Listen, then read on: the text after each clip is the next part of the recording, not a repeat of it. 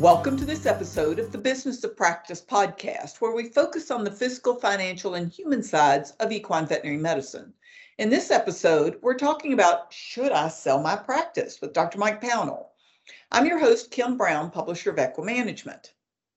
Dr. Pownall is a DVM MBA and a partner in McKee Pownall Equine Services in Canada. He's also a partner in Oculus Insights. That company is focused on helping veterinarians and other members of the animal healthcare industry improve their businesses. Thank you, Dr. Pownall, for joining us today to talk about selling your practice. Always a pleasure, and, and this is a subject I can get. I, I, I always get very excited about, so I, I'm looking forward to the discussion. I think this is going to be a really important topic to a lot of people out there in the equine veterinary industry because there are a lot of corporate entities investing in equine practices today. And then in addition, there's consolidation of practices in different regions of the country. And a lot of veterinarians are really just not sure what the right direction is for a practice that he or she has worked really hard to develop. So, what do you recommend, Dr. Pownall, on planning? Let's say you're you're planning to retire in, in the next five years or 10 years. How do you prepare for the sale of your practice?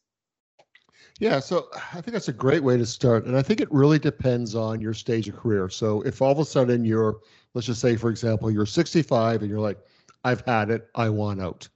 Uh, that's one factor. Um, versus, uh, you know, I'm I got about five to seven years left in me. How do I prepare myself? And you know, the answer to the first one is you know, if you've got a good practice and, you know, the corporate consolidators are looking at, at practices, maybe three plus, uh, plus person practices, the way the market's going right now, you'll be able to sell that in no problem at all.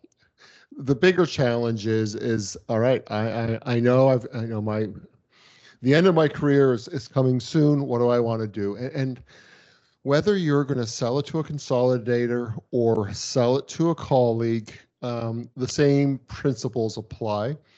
Anybody buying a practice is going to buy it measuring um, cash flow.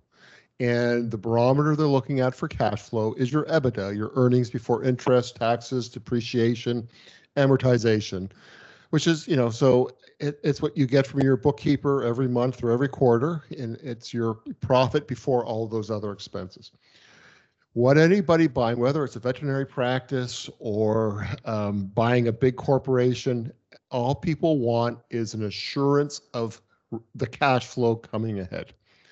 So uh, a big factor in that is a you've got cash flow, and we can talk about what you do to maximize cash flow.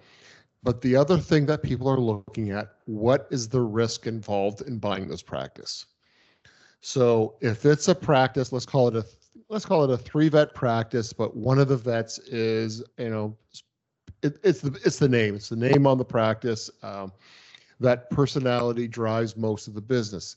That's a riskier business because once that person leaves, do the clientele stay with the practice or do they say, oh, you know, I had a great relation with Dr. So and so. Now that they've retired or left the practice, you know, I'm going to go see what the market looks like and, and find others as opposed to another practice where it has, you know, three or four plus vets, um, and people recognize the value or the brand, the reputation of the practice. That's far less riskier because the estimated cash flows in the future probably are more secure. So this is why uh, companion animal practices often sell for more than an equivalently profitable equine practice because there's less of the I hate to say it there's less of but in equine practice we're more relationship driven we've had long-term relationships with people i mean we're the only professionals that see our clients in their in their pajamas sometimes when we're out there late at night for a colic and, and you know we're there with the lifespan of horse of a horse and horses so we can be with a person for 30 plus years as a client. Uh, so people really stick to the veterinarian as opposed to a companion animal practice. Well, they're on my way to work. They do a great job. Uh, I can drop off my dog on the way in, pick him up on my way, way home. Um, and I'm, you know, it's easier to transition that. So those are the two things that we want to look at is cash flow and risk because you have cash flow. And so let's say I know uh, uh, John Chalk presented at the AAEP, I think four or five years ago, on a survey on profitability of the practices that he has in his group. So he did 30 practices, and the average EBITDA was about 12.5% of revenue. So that means if you had a million dollars in sales, your EBITDA would be 112,500. And what um, people will do, one of the most common ways of valuing that practice is they'll use a multiple of that. So the higher the multiple, the lower the risk.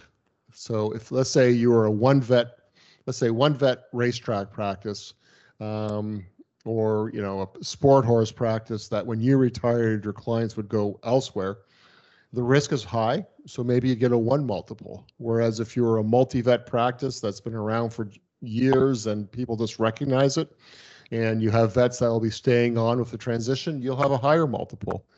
Um, traditionally before the consolidators or the corporate groups came in that would be about four to six so you're you know that 112500 times five you know you're closer to $600000 for the value of that practice Okay. And you said that you could talk to us a little bit about cash flow and how to help that. Yeah. So, couple of things we want to look at. So, when somebody comes in to buy a, a practice, they're going to want to look at typically three years previous year's financial, and they're going to average that out because they want to look at trends.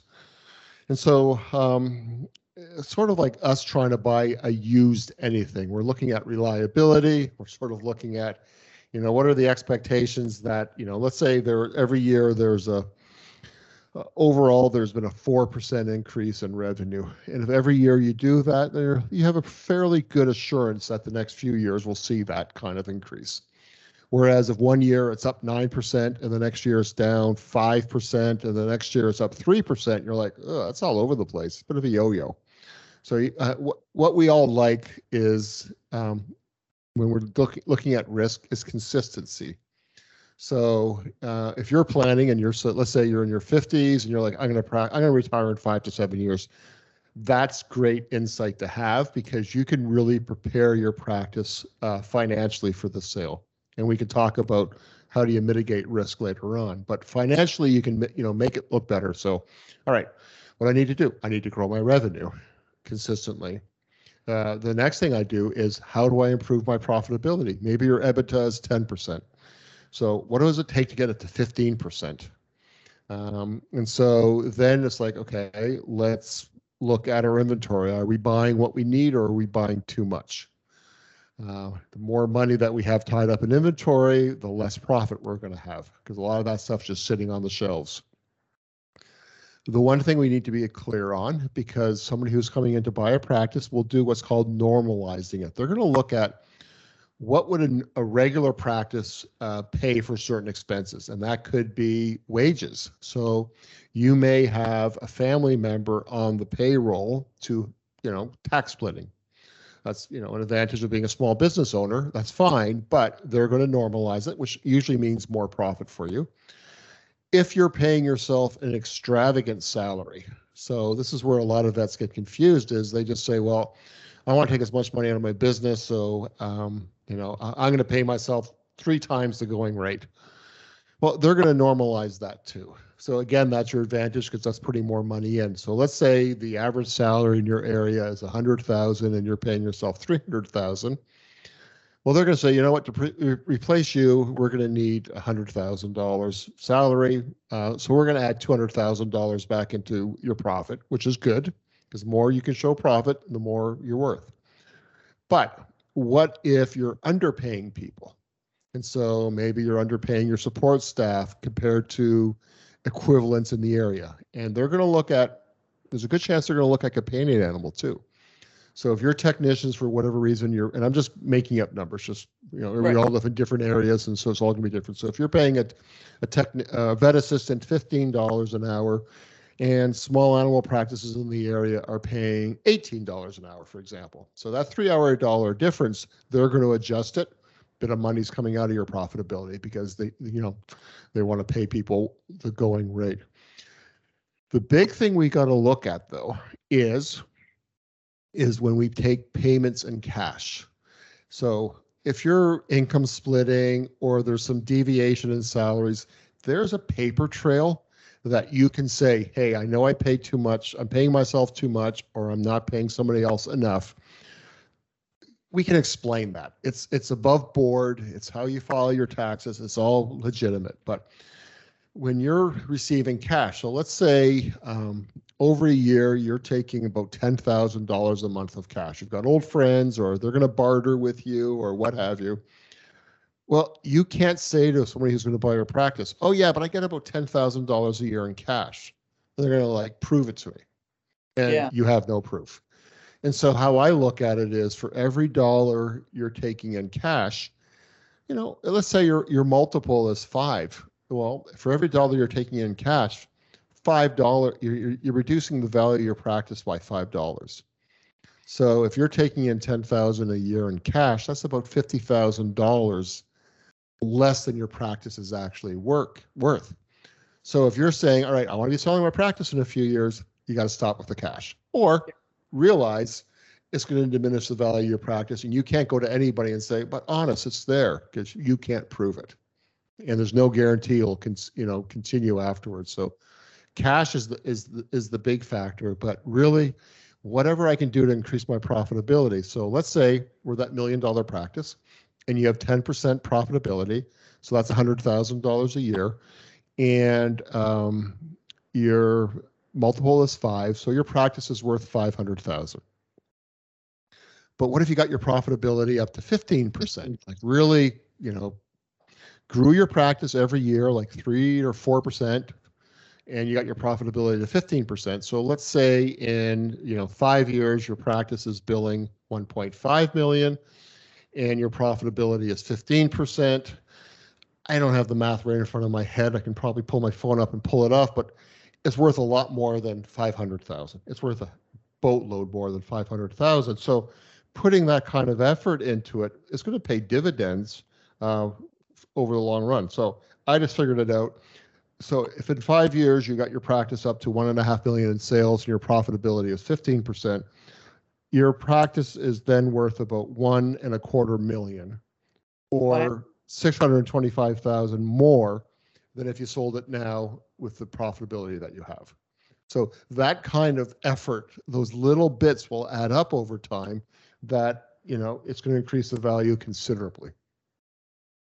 And that's a, that's a chunk of change. So that That's a big chunk of change. to really investigate and, and if you don't understand that as a practice owner, then you can talk to your uh, accountant or CPA Yep. and, and Absolutely. figure that out. Okay, so let's go to a different type. I know a lot of areas they're having consolidation of practices. And some veterinarians don't think about that maybe until somebody comes and says, hey, I want to buy your practice. I've bought two other practices. Or you see somebody that maybe is getting close to the end of their career and you may be interested in that that territory and those clients fit in with yours. So how do you look at that? How do you think about that to prepare?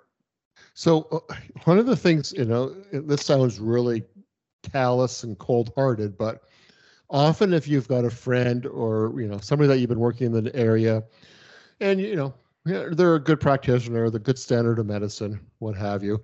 Um, this is the cold truth. Sometimes um, it's cheaper just to sort of hope you can you can acquire the clients afterwards. Because when a single practitioner is there's not a lot of client loyalty. So when they hang up their hat they're going to disperse elsewhere. Uh, so that's that's the you know pretty ruthless way of doing it. Another way of doing it you know a smaller practice is maybe have a a formula where you can buy the practice based on the production. So based on transferring the clientele to you. So let's say in year one, you may say, I'll pay you 10% of gross revenue uh, that we collect, all is collected, because you're not going to pay for people that don't want to pay your bills. Right. And then maybe year two, we're going to do 8%, in year three, 6%. And these are just approximations. So basically, what it does, it incentivizes the retiring vet to transition their clients over to your practice, um, and they're compensated for it. Yeah. And you, as a practice, you know, the one that's acquiring it, you're decreasing your risk because um, there's no, you know, because you're only going to be paying for what you you get from that client, from that vet, as opposed to agreeing on a sum, paying it, and then after the transactions happen and this vet retires, the clients disperse. And you're like, wow, I just paid a lot of money and I got nothing in return. So that's a great way of bal- you know, making sure the person who's selling it is getting some value to their practice other than just shutting the door. And you, as the person that's buying it, it instills a bit of security into what you're getting. Yeah. And then the one that everyone hears about so much, corporate options. Yeah. Just, So, just before we jump into corporate, I just wanted to say one last thing. okay, Um, um, I did a panel on new collaborative business models at the AAEP, and it was a virtual session because not all of us could attend the AAEP. So, anybody who's listening to that who had signed up for the AAEP, I'm fairly certain you'll be able to go back and look at it. And we've got a bunch of practitioners in that who haven't sold their practices, but are working collaboratively with other practices in their area. And so whether it's, you know, developing a management company that will take care of helping marketing or client education or paying for insurance, what have you, uh, versus, you know, a group of practices all buying stakes in each other and there's a big uh, hub and spoke model. So there maybe there's a surgical practice, referral hospital in the middle, and all the other smaller practices on the periphery of that sort of join up with that. So it incentivizes them to uh, refer work to the big hospital because you own a share of that. Uh, and yet the big hospital is supporting you as a smaller practice. And so there's a lot of great collaborative models that doesn't necessarily mean you have to sell, um, but you can have some of the efficiencies of a larger practice while still remaining small and veterinary owned.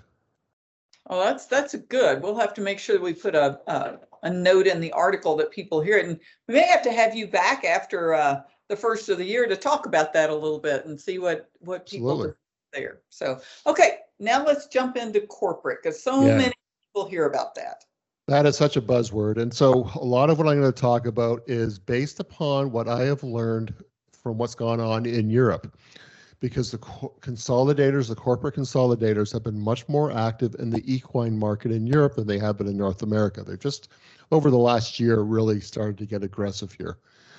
So the corporate groups, um, they've been buying up small animals left, right, and center for a number of years. And the amount of good small animal practices that fit their criteria for acquisition are there not many left.